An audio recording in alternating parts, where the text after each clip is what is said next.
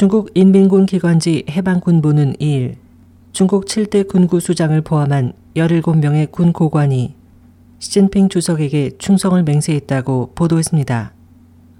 7대 군구수장 외 해군과 공군, 제2포병대와 무장경찰부대, 총참모부 등 군 고관들의 서명 기사는 신문 한 면을 가득 채웠습니다.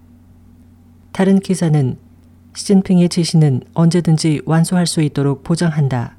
시 주석 자신이 방향을 갖고 군은 큰 시련을 맞이하려 하고 있다며 당 중앙과 중앙 군사위 그리고 시 주석의 전략과 결정에 보조를 맞추자 등 시 주석을 전면 지지하는 내용이었습니다.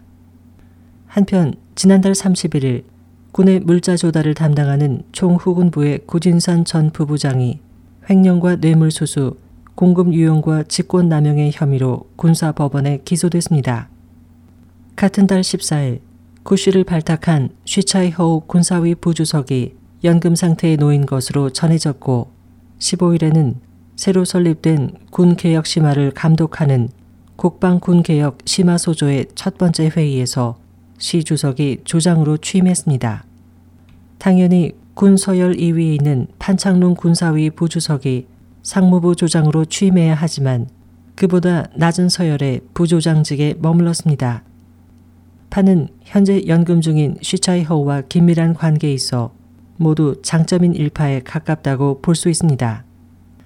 2년간 구속을 거쳐 기소된 구시의 부패 사건은 군 부패 만연으로 기득권층의 개혁에 대한 저항의 뿌리가 깊다는 것을 의미합니다. 미국 뉴욕타임스는 1일 군과 가까운 소식통의 말을 인용해 구시의 부패 사건에 많은 상층부가 연루돼 있어 뿌리까지 썩었다며 지금까지 알려진 부패 사실로 보면 고 씨는 이권의 말단에 지나지 않는다고 해석했습니다. 때문에 2012년에 실각한 고 씨에 대한 조사가 진행되지 않았고 조사팀에서 고 씨의 정보가 누설돼 증거인멸 등으로 난항을 겪고 있었습니다. 이에 경로한 시 주석이 국가 주석 취임 후 조사에 공을 들였다는 정보도 있었습니다.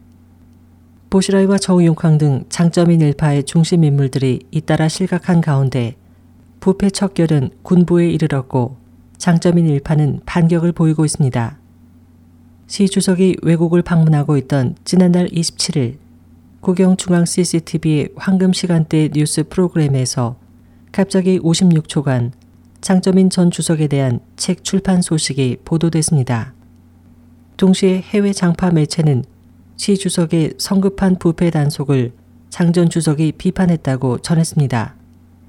영국 파이낸셜 타임즈도 반부패 운동의 기세를 떨어뜨려 당의 상층부와 그 친족을 적발 대상으로 하지 않도록 장전 주석이 시 주석에게 경고했다고 전했습니다. 이 같은 가운데 나온 군 고관들의 충성 맹세 기사에 대해 중국 문제 전문가 쓰짱사는 이례적인 사건이라고 지적하고 지난달 31일 군사상 최대 부패 사건이 기소된 이후 군분에 큰 균열이 있었다고 분석했습니다. SOH 희망지성 곽재현입니다.